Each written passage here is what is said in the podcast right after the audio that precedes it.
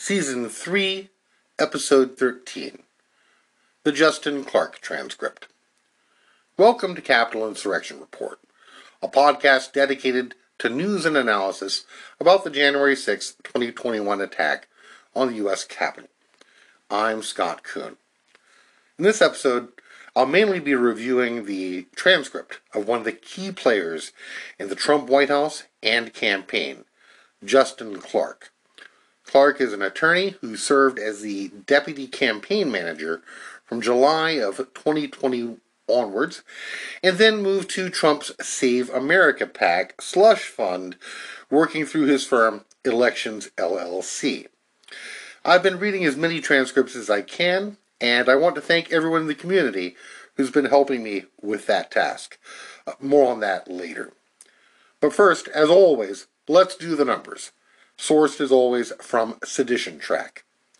There have been a total of 969 individuals charged, an increase of 19 since the last tally. Nice. There have been a total of 417 indictments, up 8. Six deceased, no change there. Two dismissals, no change there either. One acquittal, same. 580 convictions, an increase of 29 since the last tally and 390 sentencings, an increase of 20 since the last tally. So that is a pretty solid uptick in convictions. And once again, sentencings and new charges are roughly keeping pace with one another. I'd like to do a short profile this time. Uh, one of the newer cases here is Austin Harris, who was uh, arrested late last month. And he is actually Dr. Austin Harris, a physician anesthesiologist actually, from Sherman Oaks, California, who runs a ketamine infusion clinic. I did not know that that was a thing. Apparently, it is a thing.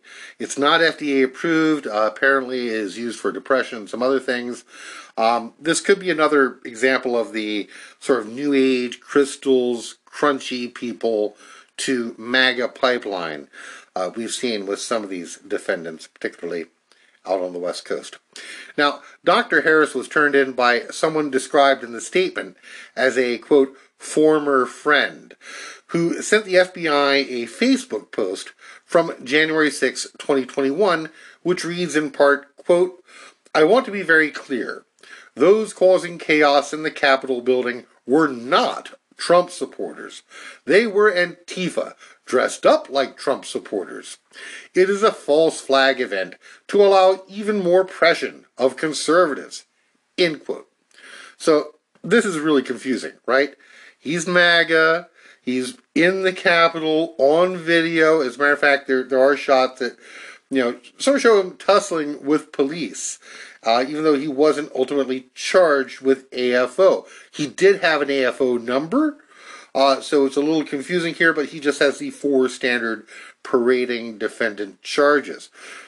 Anyway, he apparently tried to render aid at one point to Ashley Babbitt, and yet somehow, you know, the people who attacked the Capitol were Antifa. Well, I mean, by that logic, Ashley Babbitt is Antifa, right? He is Antifa. He was inside the Capitol. So, you know, he posted that on Facebook on January 6th. And yet again, it's just a clear example of, of how quick they were uh, with this cover story. It was ready to go, right? No, it, it wasn't us. Uh, it was Antifa. Never mind the fact that, again, if you're saying all the people in the Capitol, you know, the quote, bad actors were Antifa, well, you should include yourself in that. So it's really a strange claim. So, unlike most cases, there's nothing in the record, uh, the charging document, the statement of facts, that establishes when the first investigative contact was for Dr. Harris uh, between him and the FBI. So it's kind of hard to tell how long he's been in the pipeline. Now, given that he was identified via a social media post that he had made on January 6th, it kind of implies that he was someone who was identified relatively early on. I mean, that is the pattern. Most of the, the social media tips that came in came in pretty quickly uh, in a lot of the other cases. So it seems quite likely they've had his identity for some time. You know, why not charge him earlier? Again, one possible reason he did have an AFO number. Uh, his AFO number was 317. And um, there are still pictures in, I haven't looked at any of his video, but there are still pictures in his statement of facts that show him kind of tussling with cops. So it could be that maybe they needed a more solid evidentiary basis uh, to document an AFO, and they just weren't finding something that would stand up in court. Or alternately, this could be a case where uh, this is someone who they're, they've just undercharged. Um, you know, both of those things have ha- happened in the past.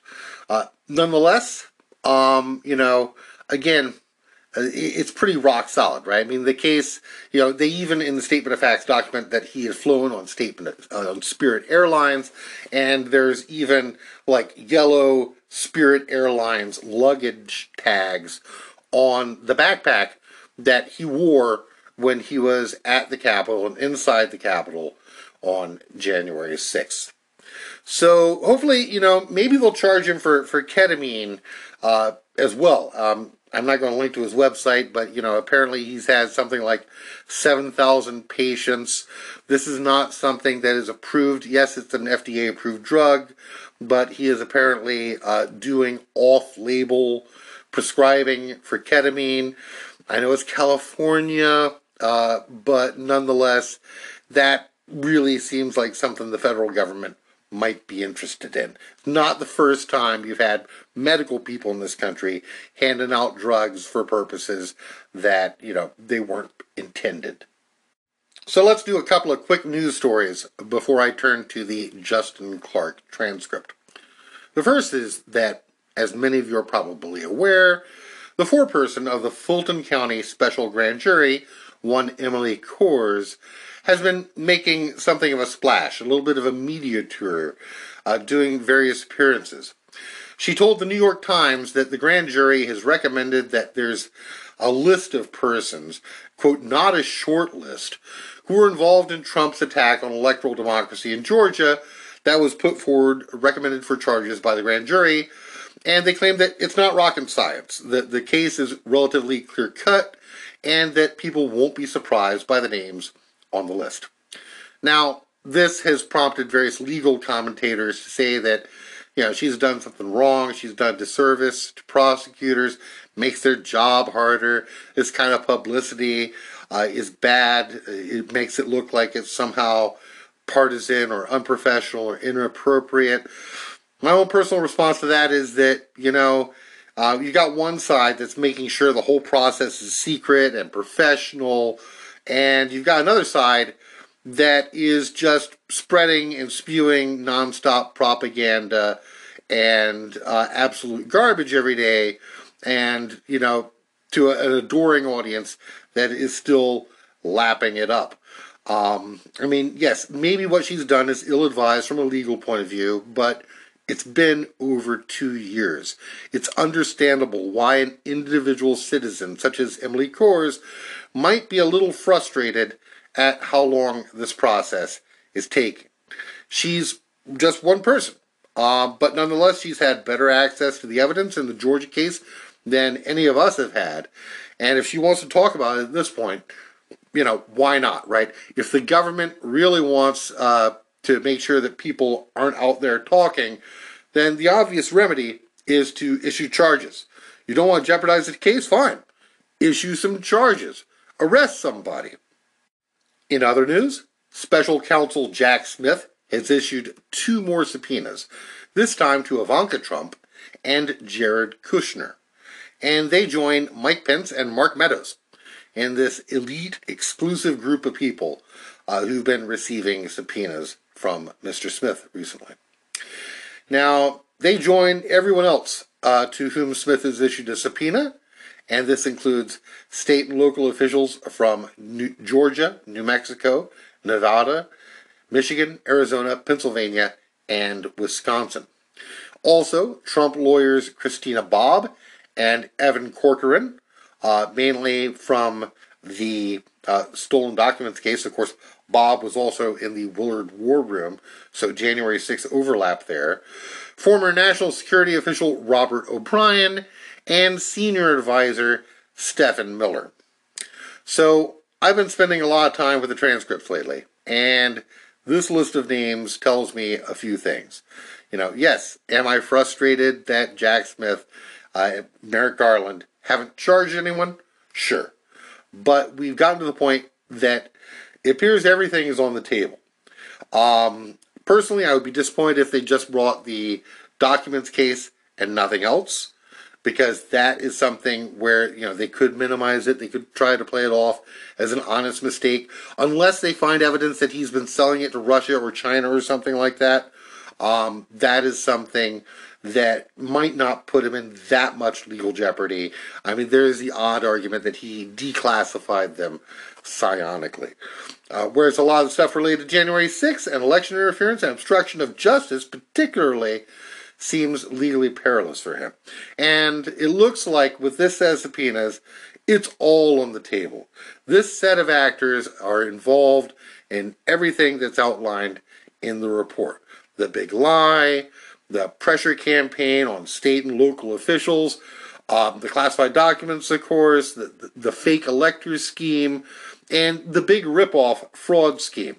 I mean, this is a pretty good list of people that you might use if you wanted to get at all of that. A lot of the people who are farther down on the food chain have already given very useful testimony to the committee, and it's worth noting that some of the investigators from the committee are among the 20 lawyers who are now working for Jack Smith. Um, I'll talk about one of those witnesses later on the episode, of course. Um, again, you know, it's not an accidental selection on my part. I think it's a particularly interesting transcript. Um, worth noting that there's a difference between the congressional subpoena, uh, one issued by the committee, and one that's issued by special counsel Jack Smith. There's an argument to be, made about executive privilege when it comes to co equal branches of government. There's a prerogative um, that, you know, Congress shouldn't be able to interfere with the executive in this way. Uh, it helps to protect the politicization, prevent politicization. Nonetheless, it's different, right? It's different when you've got uh, the Department of Justice, and in the especially person of a special counsel to be issuing these subpoenas. Those executive privilege arguments have been tested in court. They were tested during the Nixon administration. It's not going to fly. And this is particularly important in the case of Stephen Miller and Robert O'Brien. You review their transcripts, and you see that both of them invoked executive privilege many times. So I realize that no one is going to say that the Department of Justice has been moving particularly swiftly at this point. A lot of people seem to be in love with Jack Smith. Uh, you know, he has he has a lovely beard. Um, nonetheless, you know, he is doing the things that we would expect him to be doing if he really was moving up the chain of command. So, um, you know, I don't know how long, quite frankly, the American people are going to hold out, right? I mean, the MAGAs, the MAGATs people, they're they're you know they never want to see charges, right? But for those of us who see the real threat to electoral democracy in America, um, you know, there is a sense in which why not public demonstrations? Why you know why don't we have folks uh, demonstrating publicly in cities all across America and at DOJ headquarters in Washington uh, to, to bring this about. So far, very little public pressure has been brought to bear, and unfortunately, we do not have a lot of time because the 90 day rule is in effect. Trump is a candidate for the presidency. So it's a little under 250 days now, I believe, um, before the 90 day rule goes into effect. And we know that the 90 day rule is more sacrosanct than the Constitution itself. So hopefully, some action will happen with regard to charging people so that we don't have the death of electoral democracy in America. Finally, in a bold move, Speaker Kevin McCarthy has given 44,000 hours of video from January 6th to Fox News' Tucker Carlson. What he's done is actually illegal. Something is either public or it's not. If the speaker wants to give an exclusive interview to someone, he can do that. But if he's going to give government materials out, it has to be either made public or not. He can't give it to one news outlet and not give it to others. And this isn't this isn't a close thing, right? I expect expect lawsuits imminently on this issue because it's patently absurd. He's taking government property and basically giving it to Fox News, uh, and they're going to do two things. They're going to uh, turn it into propaganda, and they're going to monetize it. So they're going to selectively edit the video uh, in the style of James O'Keefe or Dinesh D'Souza. Uh, it's going to be intentionally misleading. We all know that. Who knows? I mean, for them, they might even use deep fakes and that kind of thing, right? It's Fox. They've established in court that they are an entertainment company. They are not bound to tell the truth. They believe that, you know, they've said it, that no one can take us seriously. Therefore, we're not accountable for anything that we say. So out of all the news outlets, you know, maybe OAN or you know Steve Bannon's War Room or Infowars. I mean, those are probably the only three that I could think of. Um, you know, that would be worse, right? Uh, give it to Murder the Media or the Boogaloo Boys. Uh, it's just really absurd. Now, a little bit criticism here for the Democrats, right? Because the one thing they could have done to prevent this would have been to release all the material prior to the end of the 117th Congress. They lost the majority and so in the House at least, so therefore 118th Congress, this was entirely foreseeable. Now, again, what they're doing is actually illegal, but you kind of know that uh, this majority is going to do something bad. So why not release it? This at this point, it's been two years. There's never anything exculpatory and it's not going to endanger prosecutions. You're not going to find people who've been prosecuted and convicted, and suddenly there, there's going to be evidence that somehow exonerates them. That's not a thing that is going to happen. Um, moreover, failure to release this material it may have prevented the identification of various people.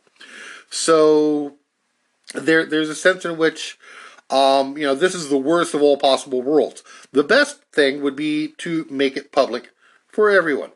Um, the worst thing is to give it over to far right propagandists to have them selectively edit it, uh, put up like little, you know, 10 second videos on TikTok where they show some grandma who made it inside the Capitol and was peaceful without showing the Proud Boys breaking windows, breaking in, the fighting on the Lower te- te- West Terrace, that kind of thing. Uh, you're not going to see uh, Edward Lang hitting cops with a baseball bat in the edited video from Fox News. So, again, I don't think this will stand. It's not, you know, it's not legal, right? It's either public or it's not public. You don't get to give an exclusive to Fox News as if you're just giving an interview. These are not the same thing. And for that reason, I would like to issue a public call. Uh, 44,000 hours that's a little over four and a half years if you just watch it end to end. If you're going to release it to Fox News, at least have them just air it continuously. No editing, air all the video continuously on Fox News for four and a half years. I would rather see this material aired on Fox News rather than their regular programming continuously for four and a half years.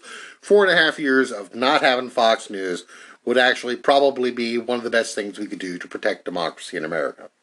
All right, so let's move on to the main theme of the episode. Um, as always, there's links in the show notes to all the other stories um, that I've, I've, featured in the very quick news segment at the head of the show.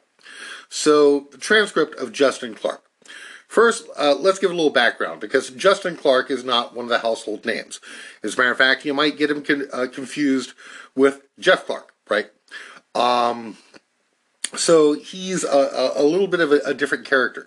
We're used to a lot of these different figures, like so you've got uh, old crazy people, right? You've got Mike Flynn, you've got Sidney Powell, uh, you've got Patrick Byrne, you've got young crazy people, right? You've got your Garrett Ziegler's, right? Who I, I wouldn't be surprised to find out that he's a big Nick Fuentes fan.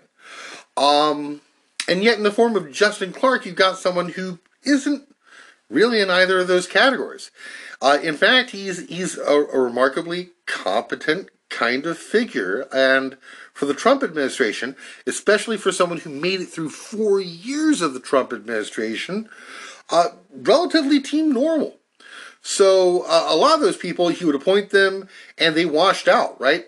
You know, um, I mean, they, there's there's a reason why you, you had such huge turnover. Uh, they tried to hire people early on. Uh, you know, even the generals, right? They did just they washed out. They couldn't hack the crazy that was going on inside the Trump administration, and so many of them wound up resigning. Justin Clark, you can't say that about about him. As a matter of fact, you had him increasing positions of responsibility, ultimately becoming the deputy campaign director of the Trump campaign in 2020. So he held a variety of jobs in the Trump White House. Uh, he was the director of intergovernmental affairs. He was the director of the Office of Public Liaison. Uh, he oversaw the handling of Brett Kavanaugh's Supreme Court confirmation. Um, and in 2020, prior to his appointment uh, to the deputy uh, position at the Trump campaign, uh, he served on the President's Commission for White House Fellowships, which I see as kind of a transitional role. They knew they were going to transfer this guy to the campaign, so kind of a, a placeholder position for him so he doesn't have to go get a job in the private sector for a while. And of course, again, deputy campaign manager, you've got a wide portfolio of, of responsibilities. And unlike some people in this administration, right? I mean, uh, you know, you've got like Peter Navarro, manu- you know, doing manufacturing supposedly, right? I mean, he's actually qualified reasonably well to do the job that he was uh, assigned to in the Trump campaign, particularly. Now, I really got interested in Clark, uh, again, because I'm looking at the relationships in the transcripts between the various attorneys. I'm particularly interested in Stefan Passantino. Uh, you'll remember him. He is the attorney who was fired by Cassidy Hutchinson when he essentially, allegedly, encouraged her to do obstruction of Congress. Uh, he told her to have memory problems. He told her that they would take care of her in various ways if she testified the, the right way. Wink, wink, nudge, nudge. And Passantino is a close associate of Mr. Clark. As a matter of fact, the two of them together, along with Bill Stepien, founded a firm called Elections LLC, which is technically a law firm, but which provides a wider variety of elections related services than that. Um, they've worked for Herschel Walker. They, of course, have uh, their biggest client, of course, has been Trump. There's not even an election going on, and currently they're getting anywhere from forty-two thousand to sixty thousand dollars a month, still from various Trump-related entities. Um, I'll put a link to the FEC disbursements disclosures in the show notes. So he's got an LLC, and we know that LLCs, uh, basically, many of these witnesses, uh, shockingly, have LLCs that have also been receiving payments from Trump related entities, and Elections LLC is number one on that list. They're the ones who are getting the most money from Save America PAC. And, uh, you know, I suppose, again, like Herschel Walker, right? Uh, Trump's former running back back when he was an AFL owner. Uh, you know, that was basically his operation, his failed candidate in Georgia, of course, where they do their business, Elections LLC. Interestingly, he's not a far right figure. As I mentioned before, he came to the Trump campaign in 2016 straight from Chris Christie's campaign. So this is not someone who you know has this long record of supporting Pat Buchanan. Um, this isn't a, a Cleta Mitchell. This isn't a, a Sidney Powell. Uh, this isn't a Ed Martin from the uh, Phyllis Eagles. Um, this is someone who I basically read as an opportunist. Uh, he saw the Trump campaign and then the Trump White House and then the subsequent Trump campaign as an opportunity to, to just really cash in. And one of the disturbing things it, that becomes clear when you read the transcripts is that, unlike a lot of the people in Trump world, he's actually competent. Now, I have a different understanding of some parts of election law. He's an attorney, I'm not. Nonetheless, there's some things that he says in the transcript that are, are just flat out wrong. They're, they're just not true. And his interpretation uh, is utterly baseless, idiosyncratic, is not related in any way uh, to the way election law is understood in this country, and that's his specialty. But nonetheless, I mean, there are other things that in the transcripts he goes into detail.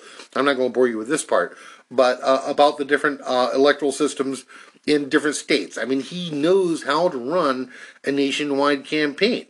Um, and so, you know, this is someone who, in that sense, is a little bit more dangerous, right? Um, you know, he's this isn't so. This is someone like who's, you know, basically team normal, right? Or but has just decided, you know what, I'm going to cash in, um, and that, in my opinion, uh, makes him kind of worse. Now, the interview began at 10:23 a.m. and ended at 5:49 p.m. on Tuesday, May the 17th, 2022. So that's like 7 hours, right? Even with a lunch break, that's a 7-hour interview. And that's, you know, that's kind of a tough slog. Uh, it's a 200 page transcript um, but they seem to want to avoid going to two different dates.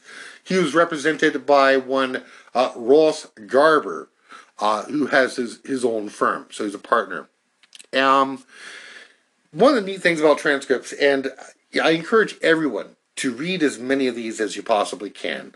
Um, they're not like an essay.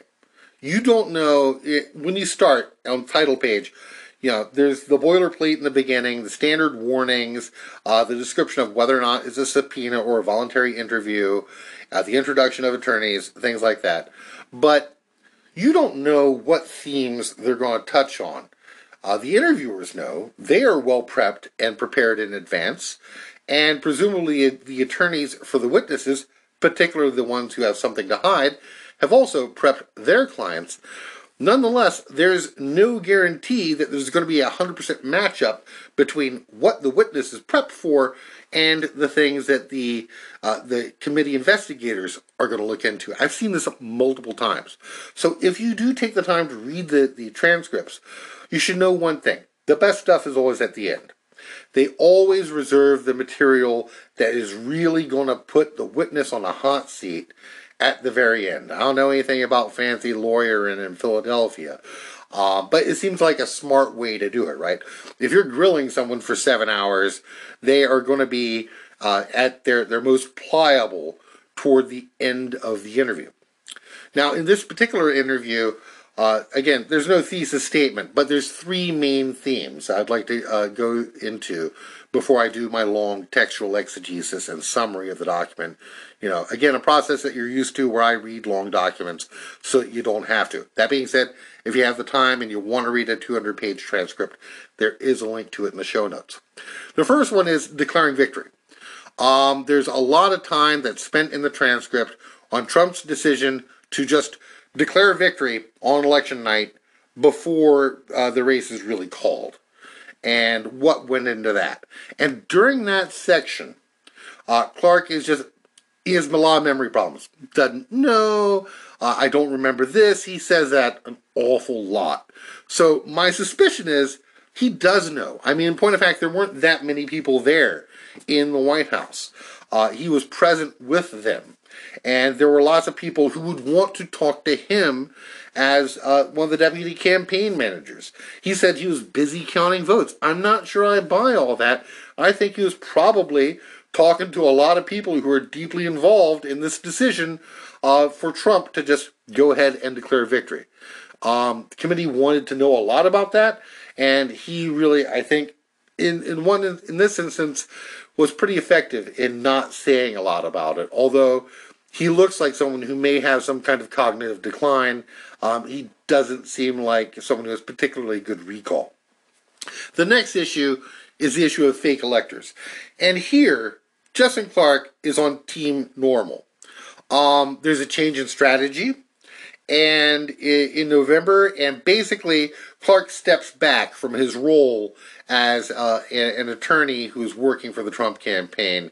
Uh, instead, he, he moves on to other responsibilities within the Trump campaign in the post-election period, and other attorneys come in, led by, of course, Rudy Giuliani.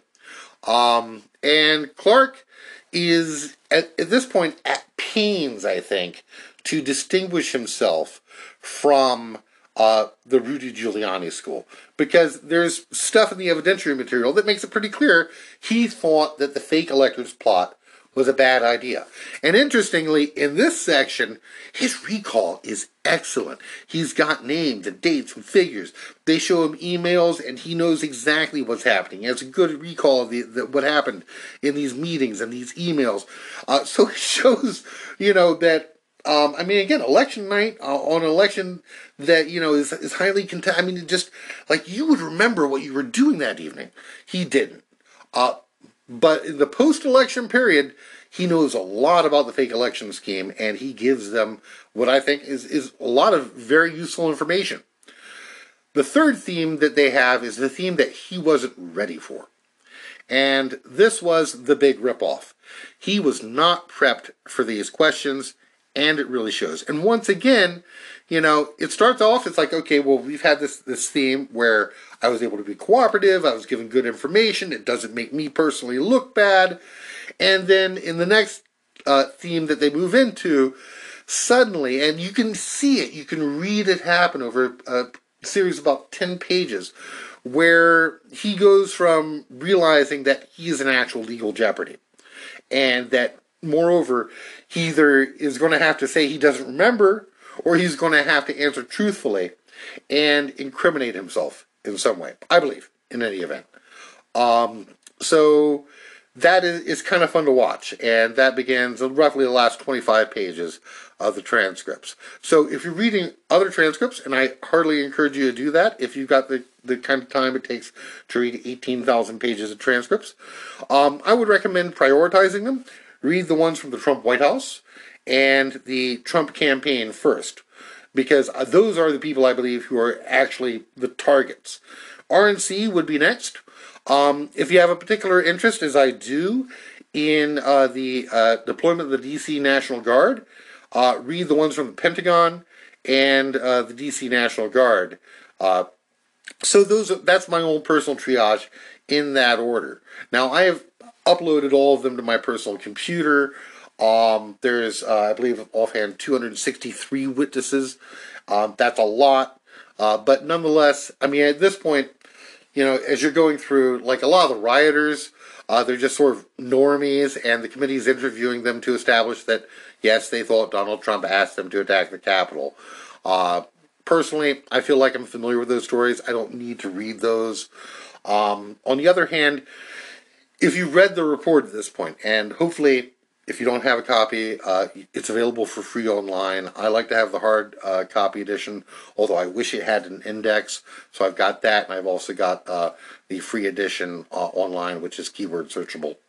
Um, there's a lot of stuff in the transcripts that's just not in there. And, you know, as I, have given a lot of thought to this, and I, have been relatively unhappy. I know why the committee released the transcripts as they did, in the way that they did. They didn't want to tip their hand; they wanted to just give everything over to the Department of Justice at the same time.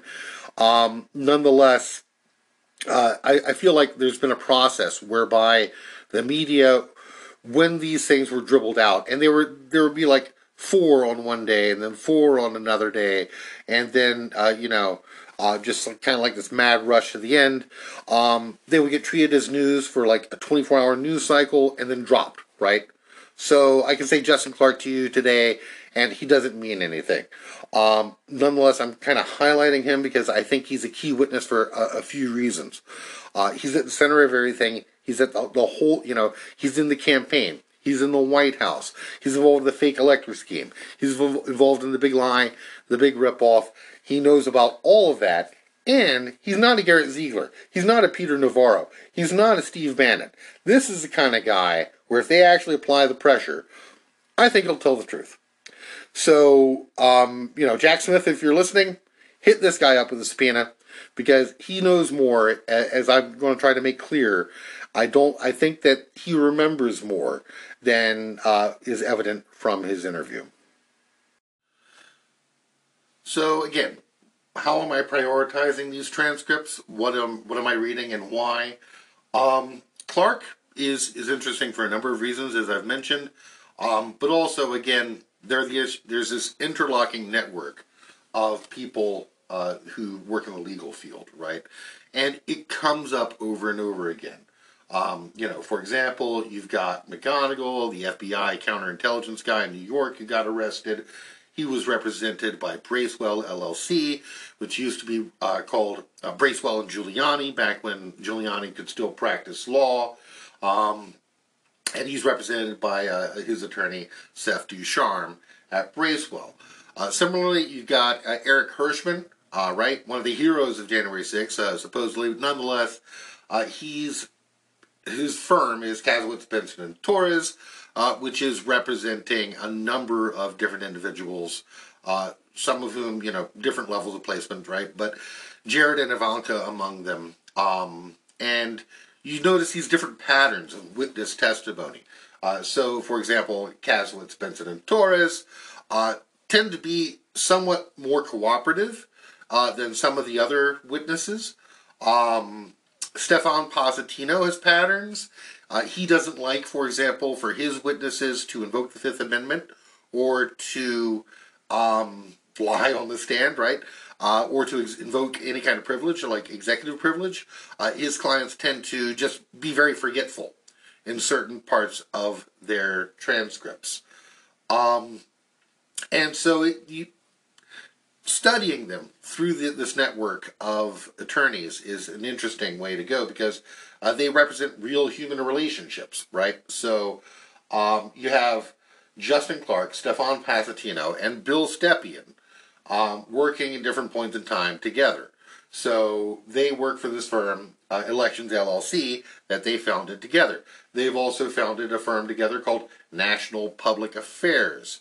Uh, that is also apparently another way that they're dipping into the pot. I'm not actually sure what kind of business they actually do. Both Clark and Stepien used to work for Chris Christie.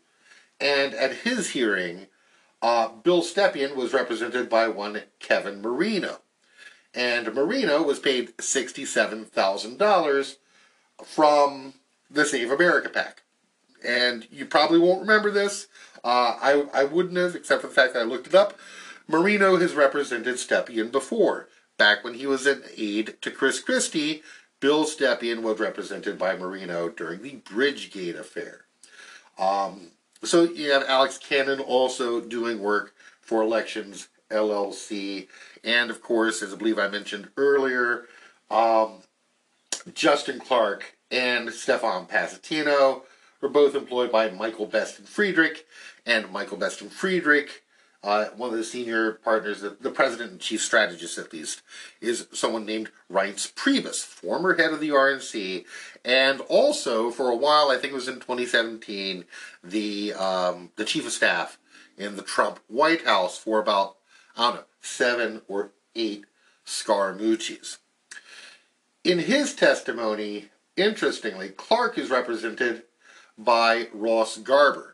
Now, Garber, as far as I can tell, isn't specifically one of these Trump world guys. He does, uh, he has a show on CNN, and he actually specializes in government investigations. Um, so, you know, they actually, some of these people are basically kind of like in house, right? Like Stefan Passantino is like an in house Trump attorney. But for the attorneys' attorneys, they're hiring people who specialize in this area of law.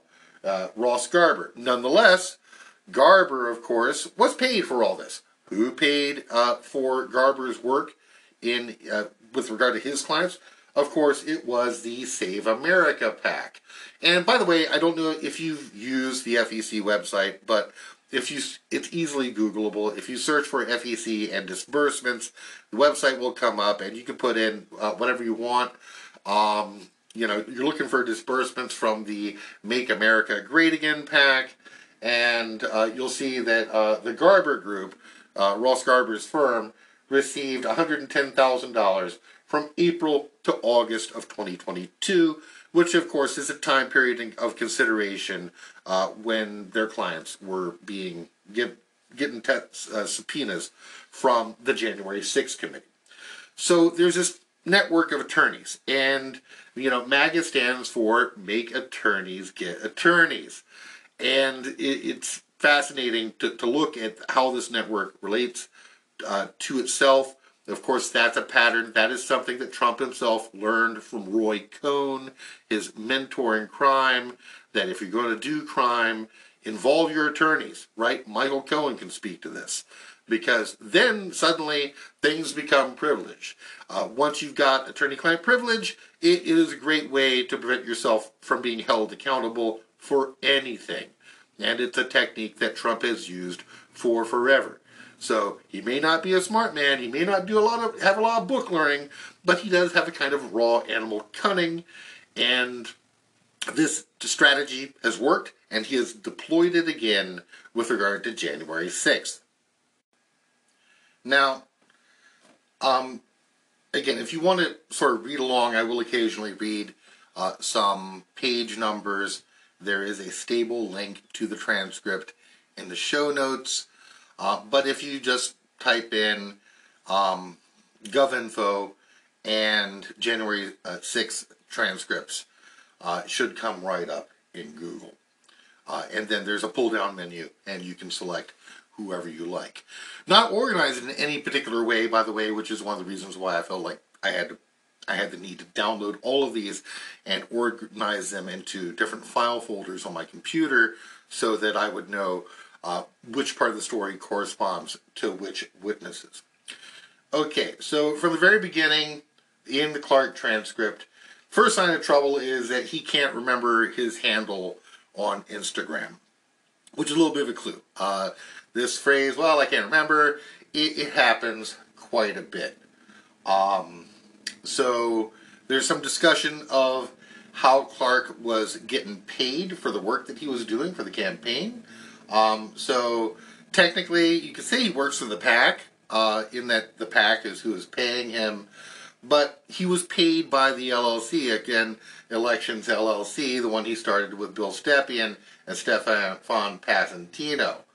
Um, and by the way, he's a little fuzzy on this, um, but he is sure that he did get paid. Quote, I'm a partner at Michael Best and Friedrich, a law firm in D.C. I'm a partner with Elections LLC, which is a separate law firm that does political compliance work mostly. Mostly. And then I am a partner at National Public Affairs, which does public affairs work and political campaign work on the consulting side, not the legal side. Question Is this the company that you run with Bill Stepien? Answer Yes. And of course, again, also Stefan Passantino. Quote The other founder of it with me, partner who runs it with me, is Stefan Passantino, and then Alex Cannon works with us there, and Nathan Groth is an associate level attorney there. Um, if you're looking into these things, there is no transcript for Groth, uh, but it is noteworthy that he mentions his name in this connection. Groth is yet another attorney at Reince Priebus's firm, Michael Best and Friedrich, who's also done other work for Trump in the campaign. Um, so it's a little surprising, actually, they didn't talk to him. I don't, I am not sure why. Maybe they talked to him off the record. Maybe they, they got something from him uh, that way. Uh, that would that would be something that would be nice to, to know. Um, he's also worked in the past for both the Republican National Committee and uh, Wisconsin Governor Scott Walker. So again, this interconnected uh, network of attorneys, some of them from Trump World, some of them from Chris Christie, some of them from the RNC, a lot of them passing through through the, the same small number of law firms. With regard to how Clark got paid, quote, and at all times, would your pay have come been through Elections LLC for those roles? Answer, I think so. There were probably a couple of months where I got paid directly from them at the beginning before Elections LLC was set up. I think it was set up in March of 2019. So I would have gotten paid. I just don't remember. I probably got paid directly from them. And they ask if the FEC records line up with his actual transition from the campaign to the PAC. Um, quote, it's hard to say. I mean, it probably lines up pretty closely, but it's hard to say specifically. I don't remember a bright, clear line on that. End quote. New quote. I don't remember where I was getting paid from at the time, whether it was from Donald J. Trump for President Inc. or Save America, but to answer your question, ballpark, it's pretty darn close. End quote. In other words, the relationship between what they show on the SEC, uh, sorry, the FEC database, uh, the disbursements page, and uh, the actual dates where he was again shifting roles between the PAC and the campaign, etc., and so forth. And by the way, of course, this is someone whose job it is to do elections compliance, right?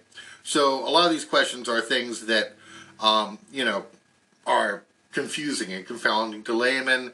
Um, for someone like Justin Clark who has to deal with FEC stuff all the time and compliance, after all, again, that's what Elections LLC does, uh, is compliance, and yet, of course, he's he's uh, hazy and fuzzy on all that. So he knew that you know he had a, job as a campaign lawyer uh, during this period um, which is, you know, again, the period leading up to, to the election, through the election, uh, and also somewhat in the post-election period as well. Interestingly, they ask him, uh, who were you giving legal advice to? And he's, he's kind of fuzzy on that. Question. Okay. And who would the representatives of the campaign be in kind of practical terms that you would be providing legal advice to? Answer. Well, there really wasn't, uh, it's hard to say, okay? I don't remember, and I don't mean that as not, I don't know what the org chart said, but there was a lot of people involved in the campaign, even before the election, but particularly after, that needed to know or purported to sign off on things or didn't. So there was kind of just a group, and it's hard to remember if anybody said, okay, you know, there wasn't like one decider that said, we're going to do this, let's go. End quote. So, again, the, the, the, the org chart is a little fuzzy, right? And this is, again, someone whose job it is to look at things like compliance. And he doesn't even know his own org chart uh, from the campaign or the lines between the White House and the campaign and this, the PAC Because, spoiler alert, the, those lines and relationships were interlocking. Uh, the, the guardrails, the boundaries, simply were not practiced during this point in time. And we know that. That's, it's how Trump world works. They also asked specifically about Mike Pence, which is interesting. Why? Why? Hmm. Uh, was he also providing legal advice to the vice president at that time? Of course, Pence had his own legal advice. Uh, people, I think, who in the end gave him better advice um, than whatever it was that uh, Justin Clark was doing. Question. During the time period from November 3rd through the 15th of November, approximately, how often did you interact with Vice President Pence? Answer. I can't remember. Not as frequently as with the president, but I can't remember. Okay, what about after the 15th through January 6th? Did you have interactions with Vice President Pence? Answer. I don't remember, but I don't think I did. End quote. So the reason why there's that cutoff point is that um, Trump's campaign lawyers, there was a switch, right? The, the folks who had been representing Trump uh, decided, you know what? All these things, the, these fake electors, um, they're shady. Uh, and also, I think Clark himself also, well, he, I don't think, he also pulled away at this time. So Clark himself is kind of a, a general part of an exodus uh, of attorneys uh, who had been representing uh, Trump in various capacities, although Clark doesn't go all the way out the door, right? So he's still there. He's still in Trump world. Uh, he's getting paid, and he's not severing those ties. Quote, focusing on the first part of what you just said, why did they stop representing the president? Answer, I don't remember specifically, and I can only speculate, and I don't want to do that. But they, I think the change in strategy was part of that. End quote. So he also can't recall whether or not he spoke to anyone in these firms regarding this change in strategy, right? Because this is the point where basically many of his lawyers, Trump's lawyers, say, you know what, we don't want to do any of this stuff. And so Trump hands everything over to people like, well, Rudy Giuliani and Sidney Powell. Question. For clarification, I'm not asking for the content of any of those communications, but just the existence of them, Mr. Clark. Did you have any interaction with outside counsel about the change in strategy? Answer. I don't remember specifically, but I may have. I just don't remember specifically. Question. Okay, if you're thinking of them, are there any outside counsel that you do remember having interactions with? Answer. Again, not off the top of my head, I don't remember. End quote. Um, so, it, they, they keep asking him a lot of questions in this regard. For example, they ask him specifically, did you give legal advice to Mark Meadows? Um, and he says, no, I, I, didn't. I don't remember if I gave. You know, he doesn't say no, I didn't. He says, I don't remember if I was giving legal advice to, to, to Mark Meadows. Answer: All the aforementioned people. It could have been me and Matt Morgan, the president. Quite frankly, it could have been meetings with them, right? So he's covering himself. He's like, well, I, I talked to, I just talked to everybody. So let's just say I, I, I talked to everybody. Uh, and then there, his his attorney steps in, and Mr. Ross Garber says, "quote To be clear, He's saying he doesn't remember any such interaction. Mr. Clark. Yeah, I don't remember any specific interaction with him, Meadows again. Uh, must be uh, very clear, um, but I may have. Um, he may have been present, is my point. And Garber steps in yet again to, to reiterate, right? And, and this is curious, right? How does he know what um, his client does or doesn't remember? I mean, yes, his client just said he didn't remember, but he's his attorney is very specific on what um, Justin Clark doesn't remember. Quote, again, I think we're talking about a legal issue now. So there's a particular meeting that you want to talk about, we can talk about it. We're both talking about a legal issue and this hypothetical example, which he can't remember. End quote. Hypothetical example being you know, a conversation they have had with Mark Meadows or others.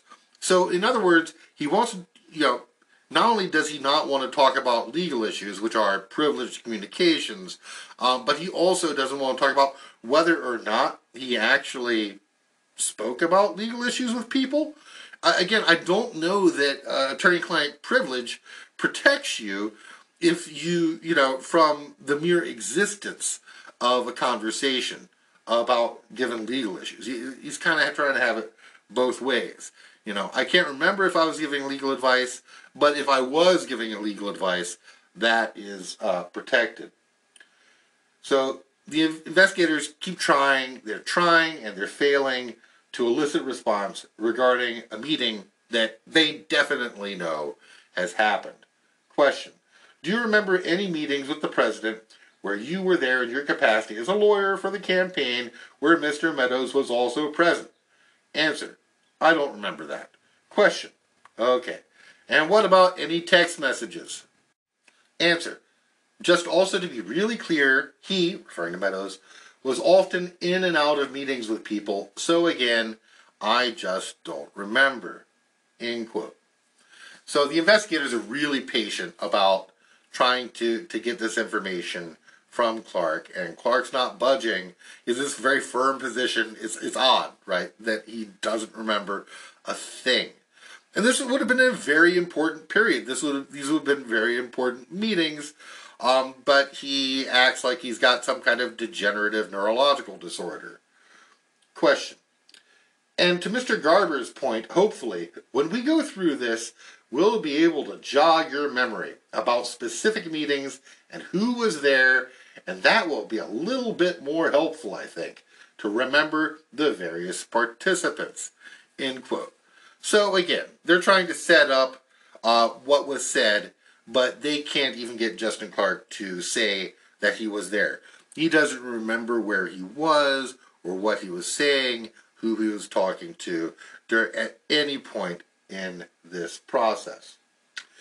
They ask him specifically, Did you talk to any members of Congress? What do you think he says? He doesn't remember that. Question. Then the other thing that may come up, excuse me, then the other thing that may come up, I don't think it's going to be a big factor, but did you have communications with other elected officials, in particular, members of Congress during the post election time period? Answer I'm sure I did, but I just don't remember.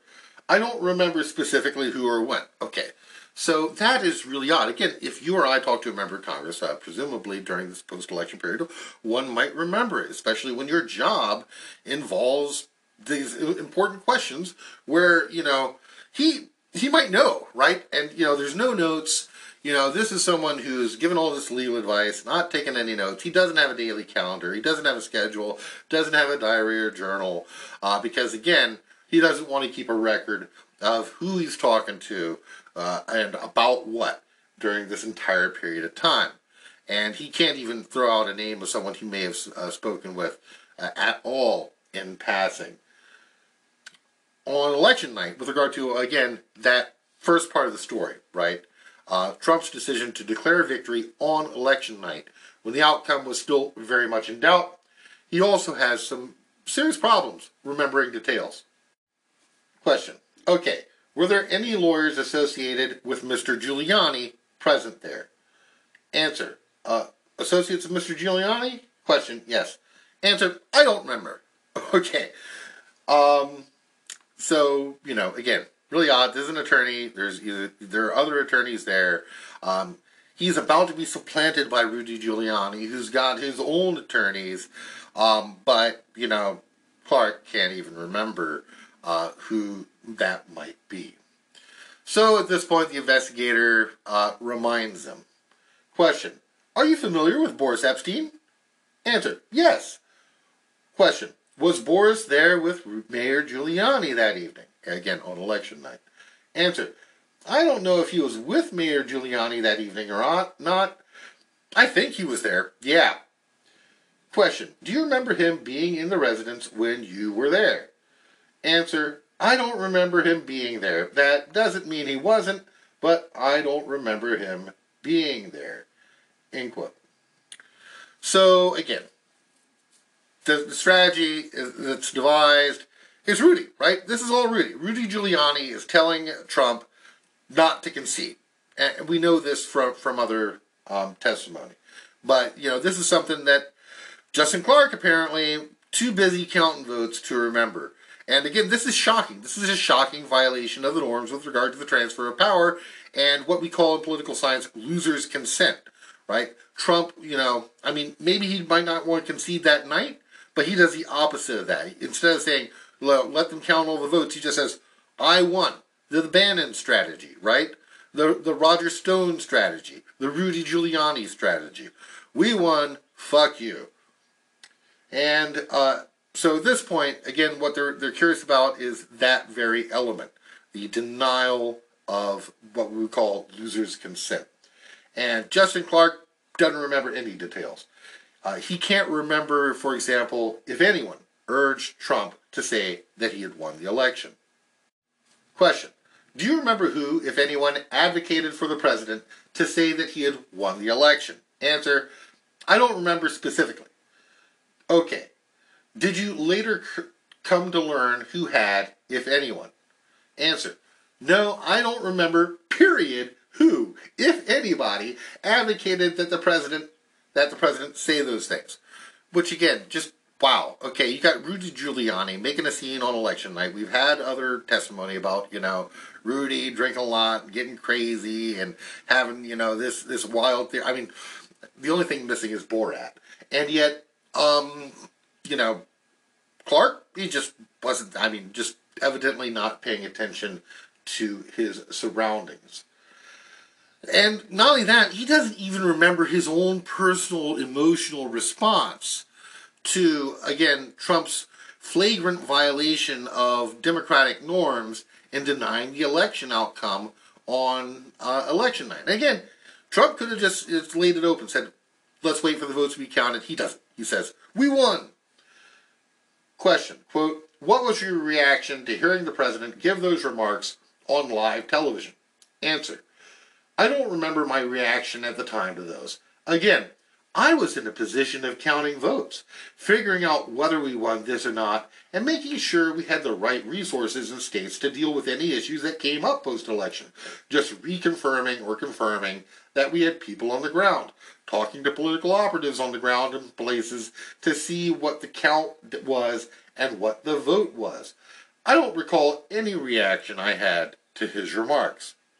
The problem with that, of course, is if you are the guy who's talking to people on the ground about issues related to the counting of votes if the president goes on national television and says that he won while that process is ongoing, that's exactly relevant to what you're trying to do. You're exactly the person who at least should be aware or have some reaction to the fact that this event, unprecedented in American political history practically, is is happening on live television and on your watch as a campaign official. They also asked whether or not Trump uh, talked to, sorry, Clark uh, Trump talked to anyone at the Trump White House regarding the claim of victory. And of course, again, once again, you know, they asked several versions of the question. You guessed his response. Question. Okay, did you talk with any of them about the president's remarks, either while he was speaking or shortly thereafter? Answer, I don't remember.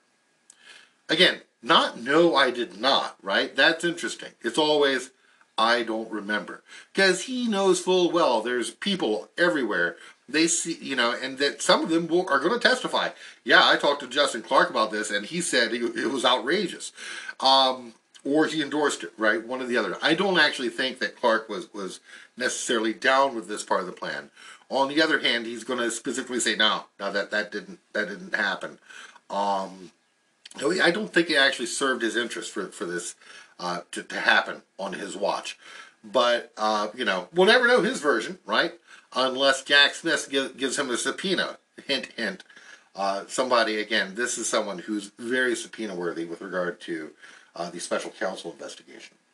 So there's some back and forth on this issue, right? Back and forth about the hand count going on, and Mr. Giuliani and I, we've butted heads before. He said he told the president that I was lying to them about that, which I wasn't, and I just kind of lost it on Rudy and got into a shouting match with him on the phone that day. He said, You're lying. I came back with, I'm not lying. Just read the statute in Georgia. Then we started yelling at each other, and the president broke up the conversation, and the meeting broke up.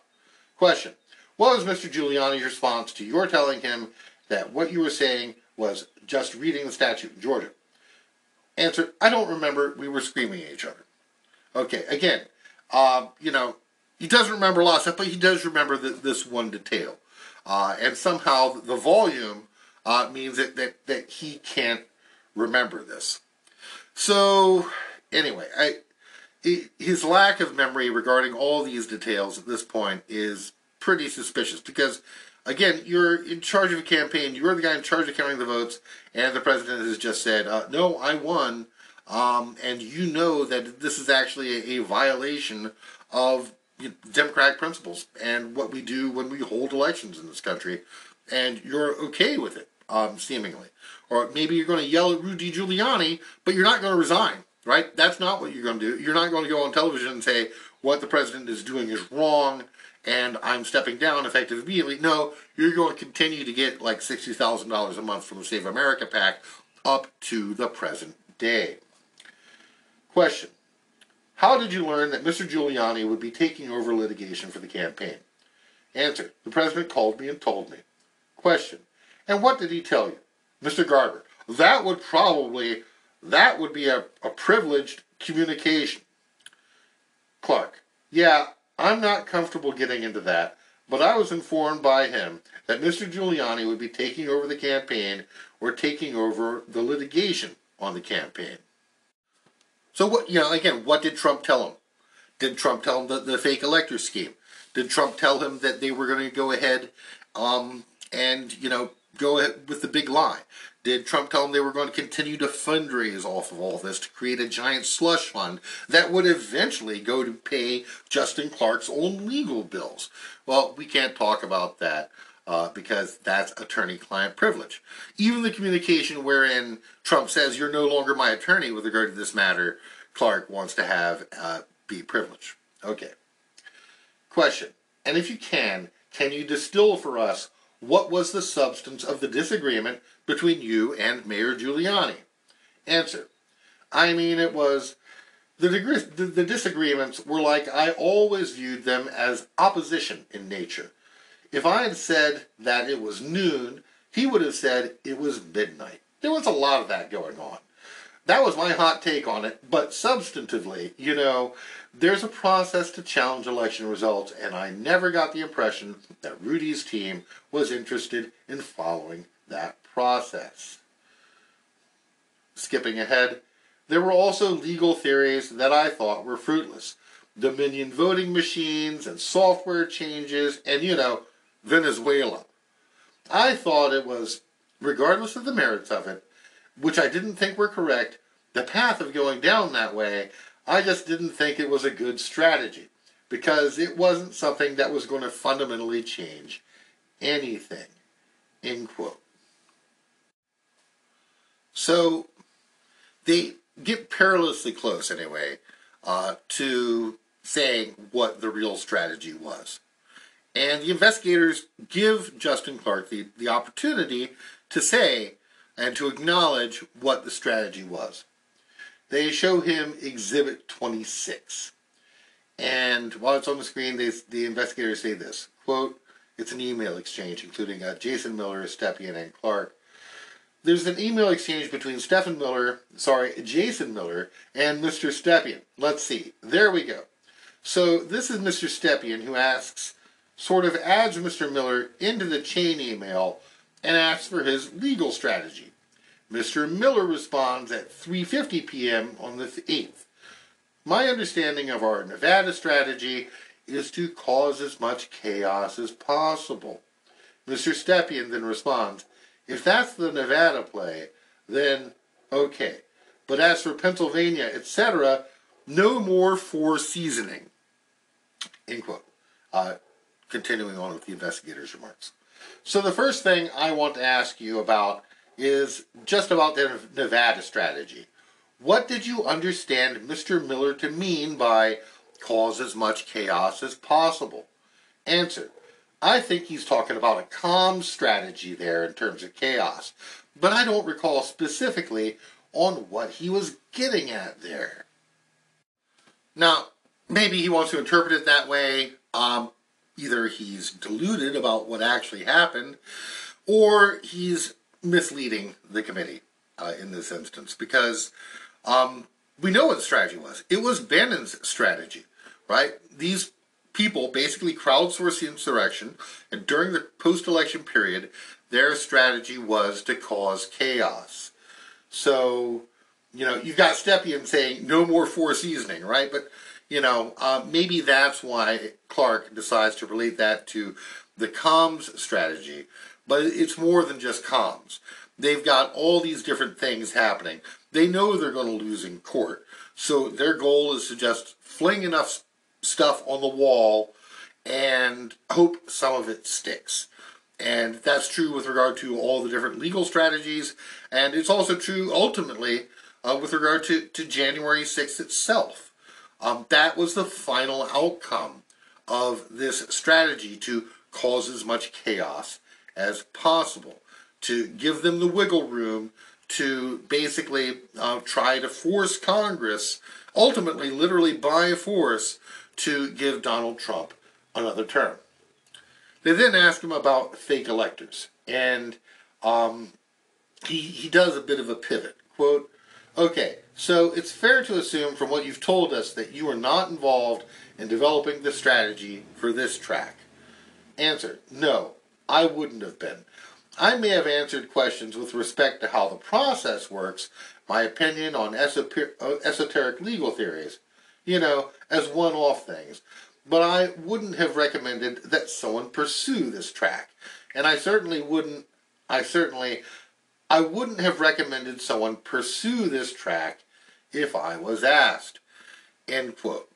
So, again, at this point in time, they are trying to get state legislatures to nullify the election results in states that uh, Trump had lost narrowly. I suppose it's so-called swing states, um, and that swang ultimately to Biden. And they're, you know, he, again, he's saying, well, I, I wasn't involved in that. And, I mean, the record does kind of, you know, it bears that out, right? There, there, Rudy Giuliani is driving the campaign legal strategy at this point. But, again, uh, Justin Clark's not resisting this very much. He just, I think maybe he realizes he's got some legal issues here if he decides to go ahead with it, and he opts to, to not take part and claims that he didn't tell anyone, um, you know, give them advice on how to do it because he thought it was a bad idea. So in this section, again, this is a section where if you read it, he, he's a lot more specific. His memory gets a lot better because it serves his agenda of, of saying that I was on Team Normal during this time. They asked him about whipping votes in state legislatures uh, in order to try to get them to overturn elections. Question. Okay, did you tell Mr. Roman to have these efforts seats? Seize? Excuse me. Again, this was uh, Mike Roman who was in charge of whipping the votes to try to get state legislatures to throw out election results. Answer. I don't remember having a specific conversation with him about these efforts, so I don't know if I told him that or not. Answer, uh, sorry, question, okay. So again, you know, not resisting very hard, right?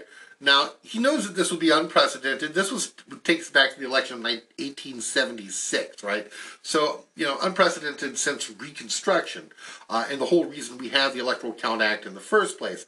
Uh, but nonetheless, you know, um, he's not driving the, the, the, the car anymore, um, and he's not trying to grab a hold of the wheel. Quote, I wasn't in a position to make that call at that point, to tell someone to stop doing something. It wasn't my role on the campaign anymore. Uh, you know, he wasn't following orders because he wasn't uh, in the chain of command anymore. Uh, he wasn't resisting it because not not his call anymore. All right, so then, and we're up to page 105 right now. Yes, I know I'm, I'm uh, moving as quickly as I can. Um, there's a pressure campaign to decertify the election results at the state level, and they're looking at all these different people. This is refers to Exhibit 47. Quote, and it does say, you know, it has a sort of call to action. Call and email these two legislative leaders in Georgia, House Speaker David Ralston Majority Leader of the, of the Senate, Mike Dugan. demand they call a special session immediately. Then it has bullet points. Here's the evidence of a false statement. Demand and vote de- on decertification with a final vote. You're either with President Trump or you're against him. End quote. Right. So what they've done is they, they've sent out this message to all their supporters and saying, you know, in different states, you need to call these specific people to get them to overturn the election results. And it, I mean, that part of it worked, right? They got MAGA people to do that. They weren't able to get any states to decertify, but they tried, and it wasn't for a lack of trying. Question. Sorry. So you felt this was a red flag moment with respect to the potential implication of state lobbying laws. Is that right? Answer. Correct. Potentially. I didn't know. I just wanted everyone to be aware that they should look into this before sending something like this out. End quote. So Justin Clark's problem here isn't that this was a tremendous violation of democratic norms in terms of uh, the peaceful transfer of power.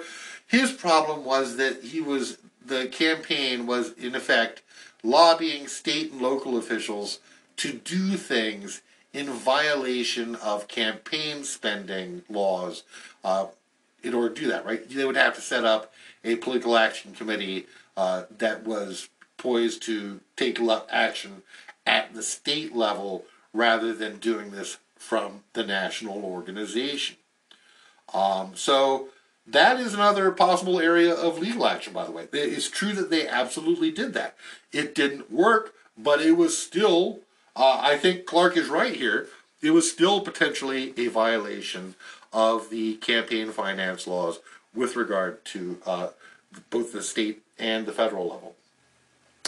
Now, there is a section where uh, you're familiar with Kenneth Chesebro, Chesebro, I'm, I'm never sure how to pronounce it. Uh, I always want to say Chesebro. In any event, when he first encounters Chesebro's uh, election strategy, his elector strategy, he thinks it might be a good idea. This is on page 110. Quote, we were coming up on the date when electors would vote, and I received from I either got a phone call or an email from Jim Troupis with a memo attached from a guy named Ken Chesebro. And the memo outlined a concern that they had with respect to electors and the electoral voting, being that if this case was still pending on the day of the electors' vote and the Trump electors who had been duly nominated did not vote, the case would be mooted because we wouldn't have electors' votes to count. Uh, go, skipping ahead, he, he says that the, the whole point of the fake electors idea as it was presented to him originally was, quote, make sure there were contingent electors in the event that, you know, an election challenge that was real was proceeding, was mooted because they failed to vote. There was precedent for it, and it seemed right to me. That's on page uh, 118 skipping ahead. But at some point, it morphed into something I didn't agree with, which was doing like this everywhere and doing it not necessarily duly, duly nominated electors. Uh, then I kind of tapped out, and I think Matt did too. And I think Josh did too. Because it turned into something that wasn't the original intention of that email or that memo.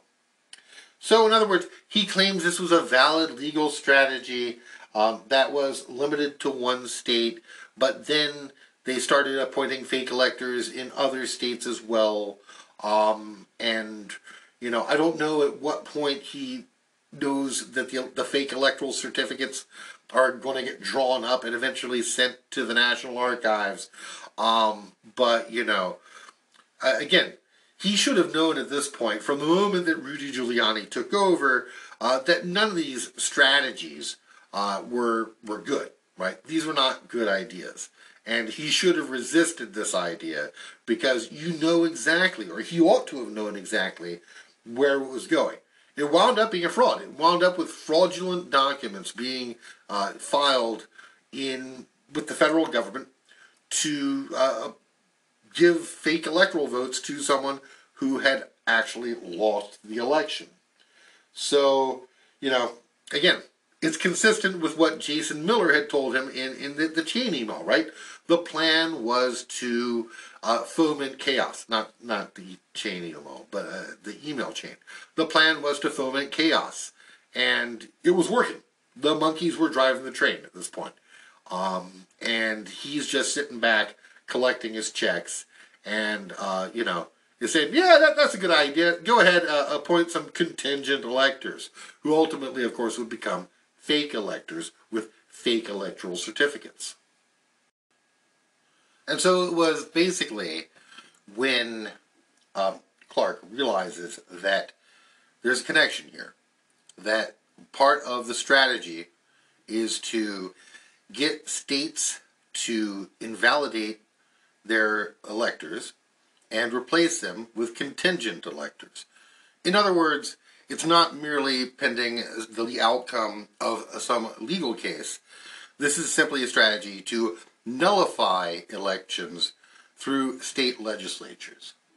And he, it's when, according, at least this is what he testifies to, uh, he realizes these two efforts are connected, and that is where he decides that uh, they've gone too far. Uh, question. Quote, and once you did make the connection between these two efforts, what was your thought, your reaction? Answer. I don't really remember what my reaction was, but I'm sure it was a little bit of an aha moment. But yeah, I don't remember. Interesting here that he doesn't remember, right? Because it's pretty clear that his reaction was they were plotting. They were plotting to overthrow democracy. And for some reason, uh, Justin Clark's not willing to say that. Question. Okay. And make any sense because you have a problem with the sort of process, a legal issue with the process, or answer. It, it wasn't a legal process. It was more like we were having contingent electors vote if there's no contingency whereby their votes are going to be counted. Like, this is stupid. Why are we doing this? Question What was the response you received?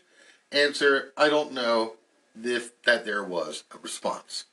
So, again, he does, you know, uh, say, well, um, this, this is wrong. Why are we doing this with these fake electors? Doesn't get a response back. Giuliani is basically not returning his phone calls. And um, that's it. He doesn't doesn't follow up. Uh, doesn't go to the press and say they're doing this thing with these fake electors. They're pro- trying to steal the election. They probably, you know, are going to submit fake election certificates um, and try to, you know, claim that this is the legitimate result. None of that. But you know, he says, "Well, this is a problem," and then just again, kind of drops it there's one part in this, you know, where he's still trying to present himself as being on Team Normal, um, but he, he says something that I think is, is really odd for an elections lawyer, someone who specializes in compliance issues. Um, it's just not accurate, and I'll, I'll explain why in a moment. Did the fact that each of the 50 states has sort, sort of certified and submitted a certificate of ascertainment determining the winner of that state, you know, vote by the safe harbor deadline, did that factor into your assessment of whether it was appropriate to have contingent electors vote? Answer No. I view the safe harbor date as a little bit of a false deadline. I don't think it matters as much as some people do. So I wouldn't have factored that into my thinking at all on that. End quote. Now, again, some people, no, actually everybody. Uh, 99% of people who know anything about how uh, presidential elections work know that the safe harbor deadline is in effect determinative uh, with regard to your appeals on these procedural questions and your challenges via the court system. And it's never brought up, right? But Bush v. Gore, even though it was, you know, it was such a bad decision that they knew it was a bad decision. They didn't want to be obliged to follow it, uh, especially, I think, if it applied to Republicans. Um, they decided, you know, at the time it was non precedential, right? They declared it a non precedential decision, which of course is utter garbage. The, the whole point of having a Supreme Court is that their decisions are, in fact, precedential. They guide lower courts and ought to ultimately guide the court itself so really saying a decision is non-precedential is a kind of way of giving yourself a loophole to do whatever you want. Nonetheless, Bush v. Gore, one of the things it did, uh, people don't mention often enough, is it actually ratified at the highest level the safe harbor deadline. One of the things that the Bush v. Gore decision did was to ratify the safe harbor deadline. And people forget this, but the decision was actually issued on December 12th, 2020, which was the safe harbor deadline. So at this point in the process, uh, past the safe harbor deadline, neither the Supreme Court nor any other court is going to actually rule in such a way as to overturn the election results at all. Period. It's there in the Electoral Count Act. It's been reaffirmed by the Supreme Court and Bush v. Gore. And yet, according to Justin Clark, you know, it doesn't matter as, as much as some people do. But some people, including the majority on the court that authored Bush v. Gore, um, he, quote, wouldn't have factored at all in, in his thinking. That is is an area where, again, um, yeah, I, I don't I don't understand his opinion in this regard, quite frankly. Uh, he's just wrong to, to believe that safe safe harbor deadline doesn't apply, and the fact that I, I you know I don't he's not telling them this, right, is part of the problem. part of his responsibility as an attorney in this instance ought to have been we need to follow the law, and by the way, none of these court decisions are, are going to matter. They're not going to overturn the election after the safe harbor deadline. All right, so also, um, again, related to the fake elector issue, um, Justin Clark, who's trying to put himself on Team Normal, gives Mark Meadows the contact information for the fake electors. Question. I think you did refer er, to earlier getting requests about contact information. Do you remember specifically Mr. Meadows reaching out to you to ask for contact information of electors? Answer. I don't remember that actually. I don't. Question. Do you know why Mr. Meadows would have been involved with electors? Answer. I don't. I know he was very involved in a lot of things at the end, but I don't know why he was involved with electors specifically. End quote. Well, of course, he was trying to overturn the election. Um, so, yeah, that's why he wanted the contact information for these electors. So, he did know, by the way, Clark did know that Meadows was involved with the plans for electors to meet, and he admits this on pages uh, 125 through 126. Clark also claims that he had no knowledge of Cleta Mitchell's work in Georgia, and he does claim that he knew that Boris Epshteyn was working with Giuliani, but only came to realize uh, the extent of his involvement with the fake elector scheme in subsequent press reporting. Um, at least, by the way, unlike some witnesses, he's, he's admitting that he has read press reporting on these questions and issues with which he was intimately involved at this point in time. Some people, they don't remember anything. It's curious, though, here that Clark remembers things that he's read in the press, uh, but not things that actually happened about, like, why Mark Meadows is involved with getting contact information for fake electors. And he claims that in all of this, uh, the reason why he didn't do anything, the reason why he didn't, uh, you know, act upon his affirmative duty to act in preserving the law as a, an officer of the court, as a member of the campaign and former member of the administration, was that he was powerless. Quote, again, it was an ever dwindling group that would listen to me, but it would have included Matt Morgan. I'm sure it included Josh Findlay. End quote. So he didn't do anything because nobody was listening to him. Well, if no one inside the campaign is listening to you, none of the attorneys are listening to you, there are places you could go, right? There's the Department of Justice. There's the media. And of course, he didn't do any of that. He also has uh, more memory issues. Question. We received testimony indicating that White House counsel, the White House counsel's office, either Mr. Cipollone or Mr. Philbin, individually or together, did not believe that there was a legal basis for the meeting of the Trump-Pence electors as occurred on December 14th. Is that consistent with your conversations with them? Answer. Well, I don't remember talking to them about this, but it's consistent with my understanding of their abilities as lawyers. And if I did talk to them about that, we would have shared the same opinion.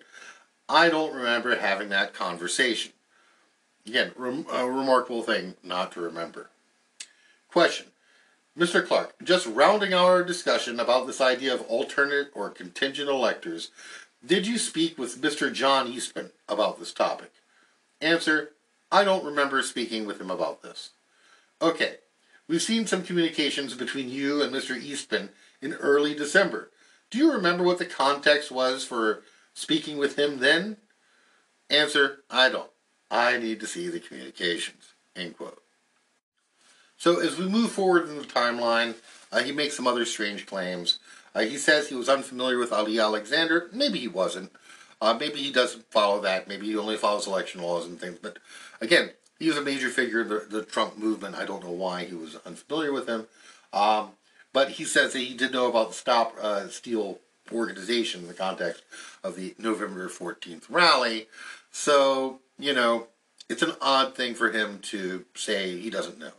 Um, maybe he knew him at the time and forgot him. I don't know. He, he has uh, severe memory issues.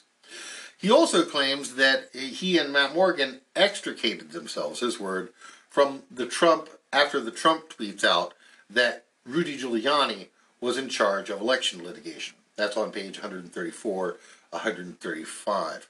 Um, although that's not exactly what happened, uh, as he makes clear in, in subsequent testimony. But nonetheless, after Giuliani is involved, he's just not involved in any of these questions, um, which I think is his own way of trying to get himself off the hook for things that are happening. All right, so moving on from there, and again, that was the area in which he's the most cooperative to the subject of the big ripoff. And again, I've done an earlier episode on this, but this is the part of the story where the big lie gets monetized. And uh, they put out the bat signal to Trump's many uh, small and big dollar donors to say, we're going to contest this election in the court system. We need your help. Uh, we're going to uh, create an uh, election fund uh, to contest the election. Um, you know, you notice, right, Save America PAC, all that money for a recount, right, right? So that is, you know, and then they wind up creating a slush fund that is used for all kinds of things, um, and including paying attorney fees for people like Justin Clark, but not really for election related litigation. What I find curious about this is that Clark seems rather unprepared for this, and yet Garber knows it's coming. Quote, uh, you spoke with your attorney about this. I'm not necessarily, I'm not asking you about questions about privileged communications that you've had with your clients. What I'm trying to get at is the non-privileged aspect of who was paying for the election-related litigation. So to the extent that there were buckets for that, we're going to ask you, to the best as you can remember, if you can explain that to us. End quote. So again, why this matters, this is the whole we build the wall issue. If you raise money for one thing and then you spend it on something else, that is basically wire fraud. That's what Bannon was en route to being convicted for uh, before Trump pardoned him. People have been convicted in the We Build the Wall case, and this is uh, directly analogous. And Justin Clark stepped aside from things like the fake elector scheme, even though he's giving Mark Meadows elector addresses, which doesn't seem like stepping aside to me. Um, but he's also, uh, at this point, in charge of many important aspects of the campaign, to include things like uh, raising money. So now he's going to try to pin this all on other people, right? The people directly involved with T Magic and the RNC and Gary Coby. Um, but he appears to realize, in the space of about 10 pages, just what his exposure is with regard to this question. And to my mind, he seems rather unprepared for this. So it's kind of interesting. Um, again, this is one of those charges I think that the media, potential charges for people in the Trump campaign and the, at the RNC, um, that is kind of flying below the radar. It's relegated to an appendix, Appendix 3 in the final report. And yet, this is a thing people have been convicted of. And it's a case that is pretty clear. And it's $250 million fraud perpetrated uh, on Trump donors. Question but if I told you, or if you found out, that there was actually nobody verifying the accuracy or truth of content of those emails regarding what they were warranting to the recipients, would that actually surprise you? Answer. I guess I don't know. I don't know. It's hard to say because if those people were on a content approval chain, I assume there would be some kind of clearance. End quote. Well, actually, if you read the report, uh, Appendix 3, you'll find that that uh, approval chain, you know, was pretty much non-existent. Um, there, you know, there were lawyers signing off on things, um, but it, there was no, uh, there was no there there. There was no, you know, I mean, if you're in charge of fact checking Donald Trump and then you're using the uh, his uh, his points, his talking points, as the basis for fundraising appeals, and you're having him sign it, you know, ultimately, arguably, Donald Trump would be responsible. But so is everyone in that chain that, as we see, was basically acting as a rubber stamp. There was no fact checking, and no one was at any pains to make sure that money for the elect, uh, election defense fund was actually being used on election defense Instead, again, it becomes the slush fund, the Save America PAC. Now, during this period, uh, according to Clark, his own words, uh, Jared Kushner and he were attached at the hip. There was a, a 75 25 fundraising split off of this entire big ripoff operation between the Trump campaign getting 75% and the RNC getting 25%. And uh, Justin Clark testifies he has no idea what how this fundraising split was arrived at, but that's what was in place. Question. This is now December 23rd, over about a month and a half after the election. What would people need to be donating weekly as opposed to monthly if the election was over? So again, this is related to the, the big ripoff, and there are people who are donating weekly and monthly. They were calling their credit card companies after the weekly charges, recurring weekly charges, had been made. And so at some point, uh, at this point in December, they decide, okay, we're not going to allow people the weekly option. We're only going to do the monthly option. Uh, and they don't go into it, but there, there's some question, right? Where do people realize that they were signing up for a recurring uh, donation? Did they realize that was a weekly recurring donation rather than a monthly recurring donation? Uh, at any point, for some reason, you know, this these chargebacks totaled $25 million, uh, sorry, $2.5 million at, during that period. All right. So investigators then ask Clark about the recount budget. And again, why is that important? There are these line items in the FEC disclosures for disbursements that show recount when in fact the money was being used for other purposes. Question What is still being recounted? I think the most recent expense was $600,000 in March to a company called 2M Document Management Imaging.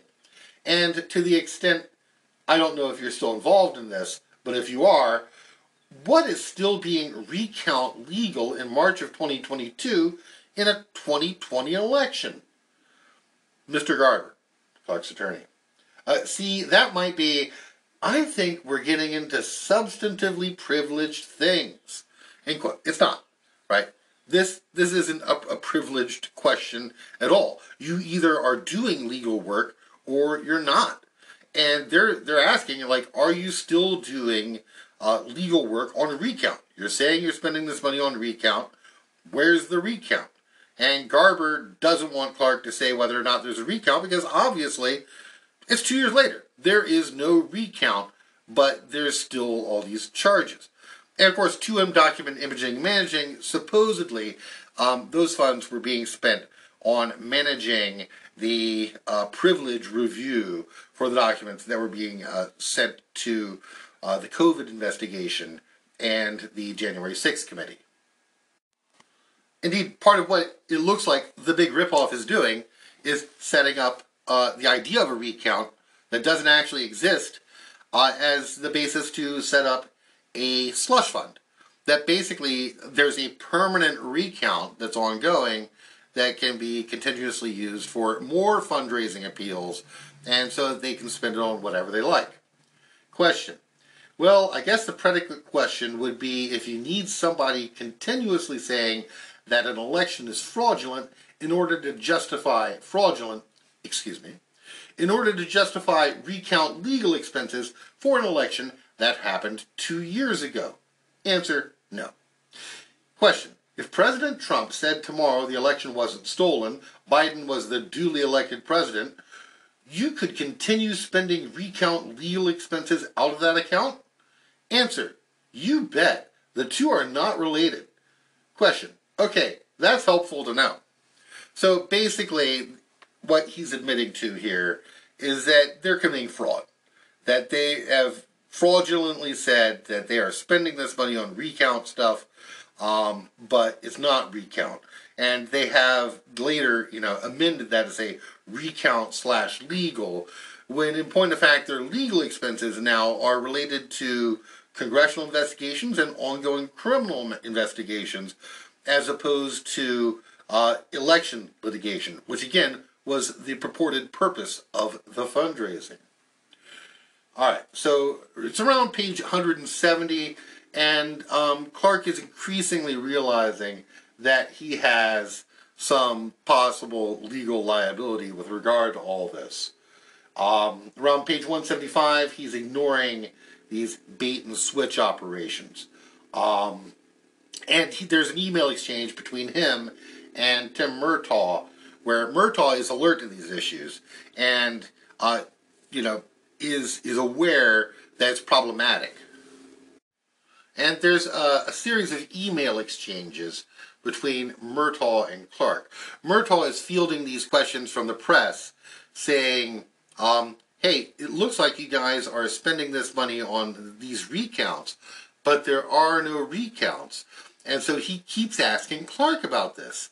And again, Clark isn't, you know, supposedly uh, working in certain areas, but he is obviously heavily involved in this. Uh, not as a really as a lawyer, but as uh, someone who's a deputy campaign manager. So this was seemingly a quote, sorry, question. This was seemingly a commonly asked question when people started noticing the change in the disclaimers. So if we scroll up to this dated November 30th, 2020, and Mr. Murtaugh writes, quote, still ignore? I will say to you, a lot of the other emails are dated between November 11th and November 24th. So there are emails where he has been forwarding this to you, and others saying, what is our position on this? And they have been taking the position to ignore. So, just for context of why he's saying still ignore. Is that fair?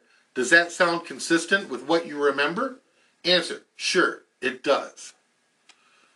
And so they ask, well, who who is it in fact who's responding? If you quote, oh, it's you responding. So you respond to Mr. Murtaugh and you copy and loop in Dollman, Jason Miller, and I believe Bill Stepien, and you say, quote, I would still say no comment.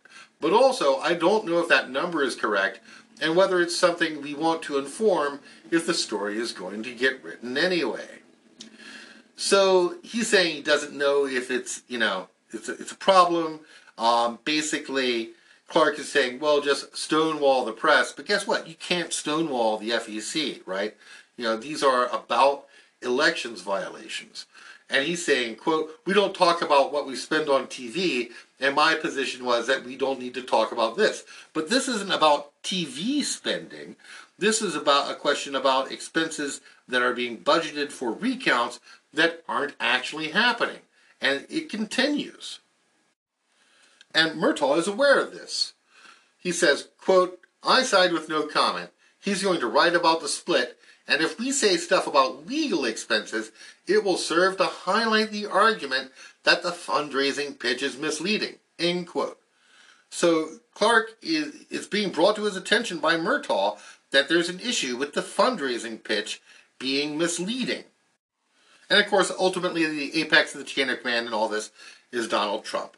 So they asked Justin Clark directly, quote, do you remember having conversations with the former president about how you would describe the issues of Save America fundraising? Answer, I don't know. End quote. So again, it's not even I don't remember, it's just I don't know, right? So, you know, did he have conversations with, with Trump about this? Uh, you know, again, very, very fuzzy memory on all these matters. But later they are able to elicit, quote, I don't remember having any conversations with the former president about this issue, end quote. And here's the special, uh, specific language that the committee, uh, the investigators, try to bring to Clark's attention. And is from this email exchange with Murtaugh, who's having to field all these questions and is basically told by Clark to stonewall. Quote, there are some campaign finance folks who say this is a bait and switch, given that the priority on this allocation is for the leadership PAC. End quote. And Clark's lack of action is brought to his attention by the investigators.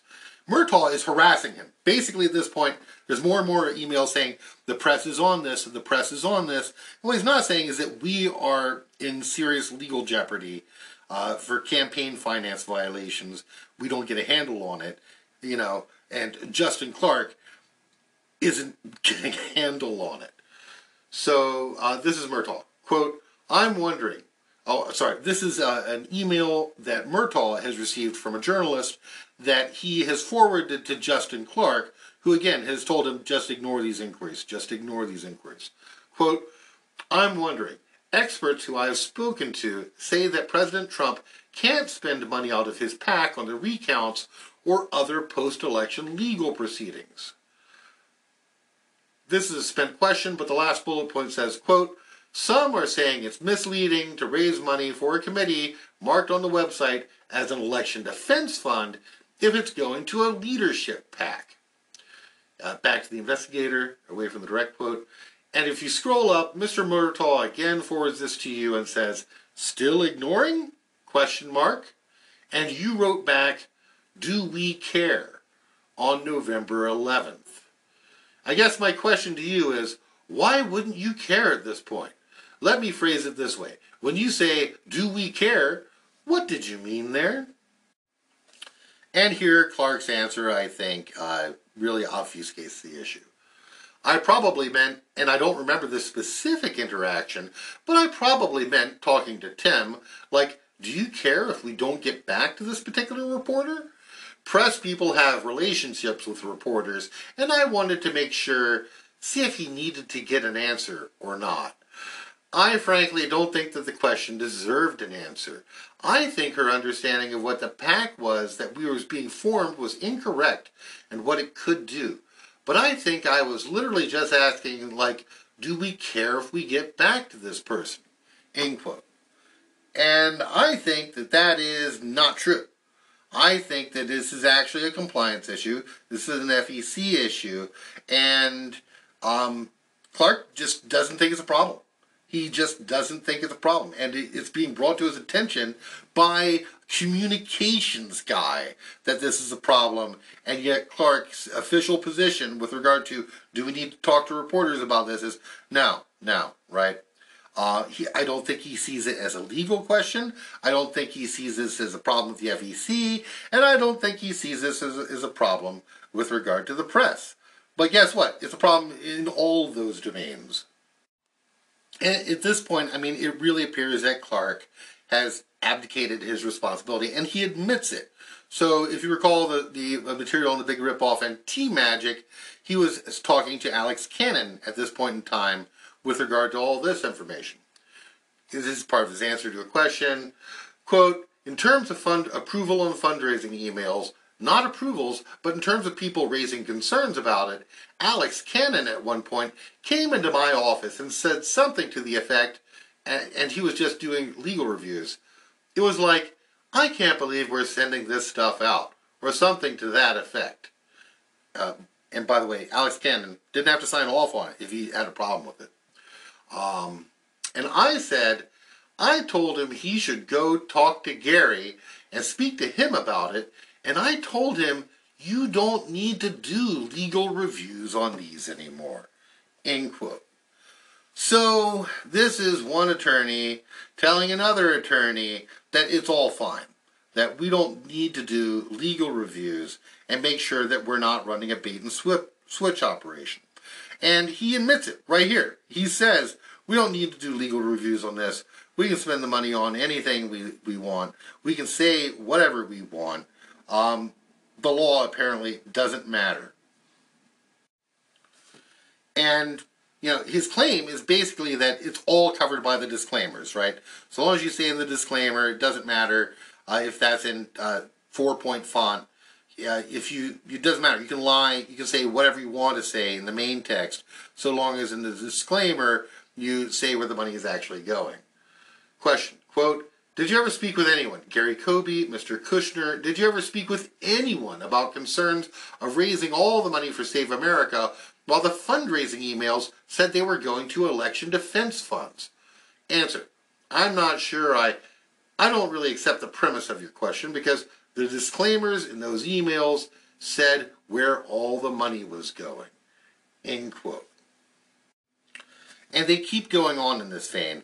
And Clark is saying, I'm not responsible. And it's interesting. You have all these different people. No one is responsible for anything the Trump campaign did, even if they were hired as an attorney. Uh, quote, the only thing I had any kind of input into was a disclaimer on the bottom. I didn't have any input or control over content. End quote. So again, uh, then that's you know that that's not a FEC problem, right? That's that's a Justin Clark problem. You don't get to do an end run around election uh, law by compartmentalizing so that everyone has one tiny area of responsibility.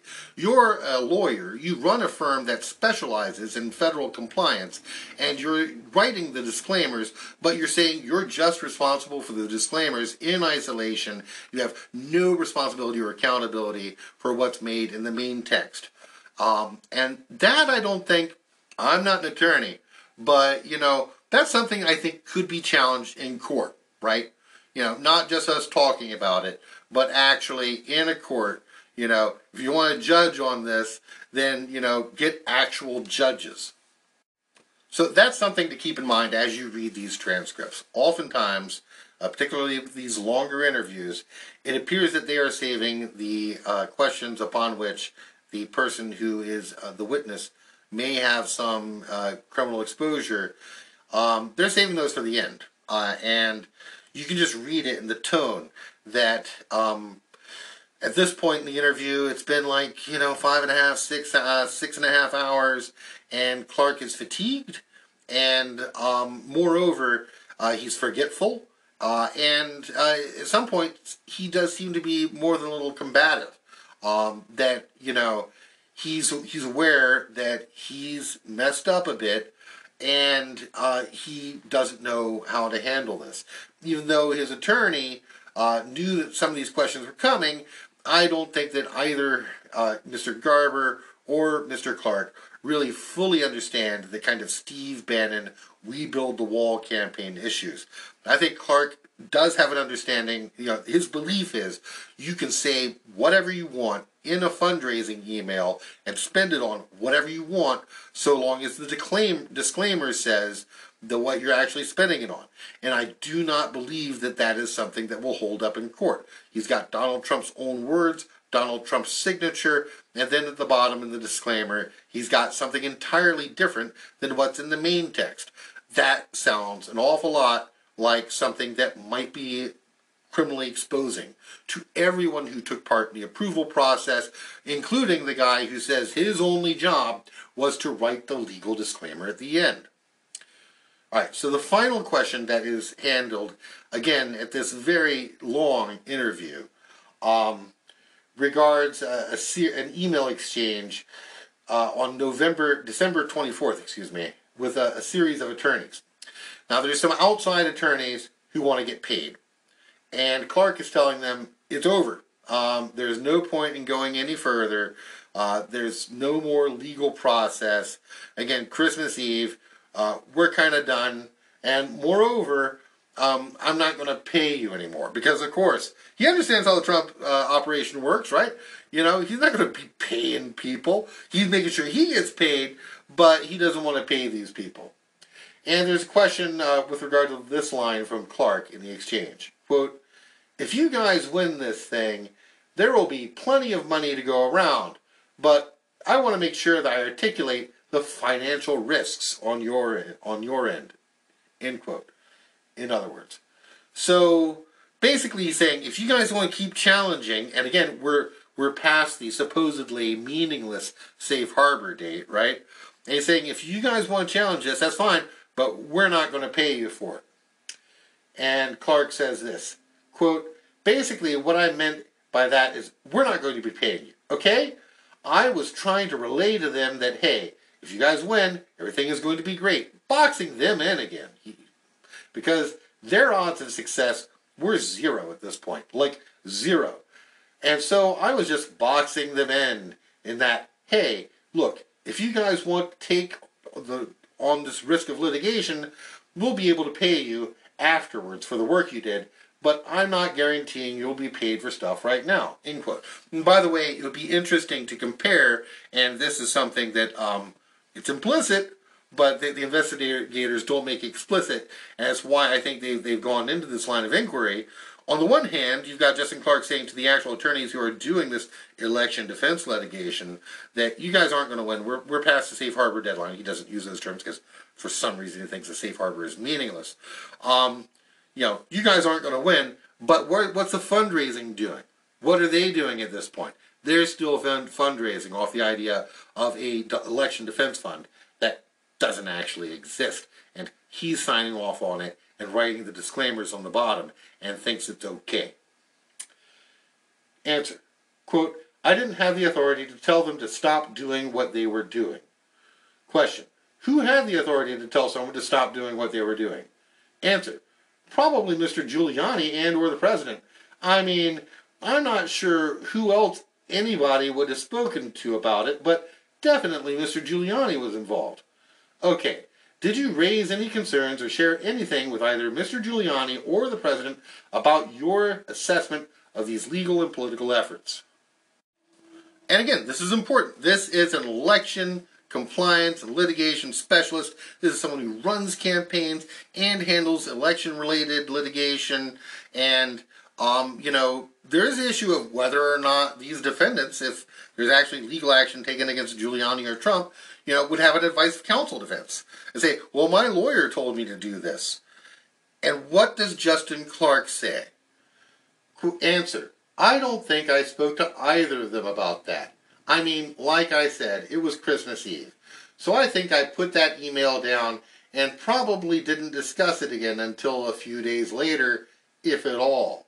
And I don't think I raised it with either of them.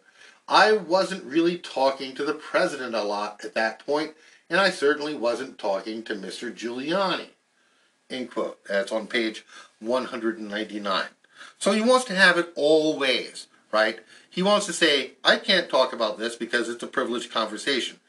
Uh, he wants to say, I was offering legal advice to everybody. But when it comes down to specifics, he wants to say, I no one was listening to me. I didn't have any authority in the chain of command. Yes, it's true, I was writing the disclosures, but on the other hand, um, I wasn't offering any legal advice. There's all these communications are privileged, and he's also opening himself up in so many different ways. So if Donald Trump wants to say, I was listening to my lawyer, Justin Clark, and my lawyer, Justin Clark, didn't tell me anything was wrong, he has just opened up wide to that. He has just said, it's my fault. This is me, um, you know, and he's he's not accepting any responsibility for it. But in effect, he's made himself vulnerable for Trump to pin the whole thing on him. So, in some sense, he's a lot smarter than a lot of the other witnesses. But in some senses, uh, he does some very, very uh, ill advised things. And he completely misunderstands the fact that the big lie didn't just culminate in the big ripoff, but it was also a key part of motivating the mob on January 6th itself. And that, in fact, what you say in these fundraising emails is actually consequential. You shouldn't be able to lie for weeks and months on end and use it for fundraising and use it to be able to say whatever you want and then wind up with a mob attacking a co-equal branch of government. All right, so that's it for this episode. What I will be doing uh, in the probably weeks and months ahead uh, will be to review transcripts. I do have some people helping me on this. Thank you for your service. And as I mentioned before, uh, the order that I'm looking at them in are in um, sort of uh, declining orders of or ascending orders of seriousness. Well, the other way around. So I'm actually looking at the ones where I think that, that the witnesses were uh, involved in things that could open them up to uh, possible charges. Things like the big ripoff, things like the obstruction efforts, things like the corrupt effort to uh, contact state and local officials to try to overturn election results, and then the fraudulent effort to have fake uh, election certificates, certificates brought uh, and certified and uh, submitted to the National Archives as though they were real. So once again, thank you so much. If I'm recording uh, less frequently nowadays, that is in part because I am just doing a tremendous amount of reading, but um, this one is just at a nexus of so many different things. And uh, the press hasn't talked about Mr. Clark very much that I thought it would be useful to bring it to your attention.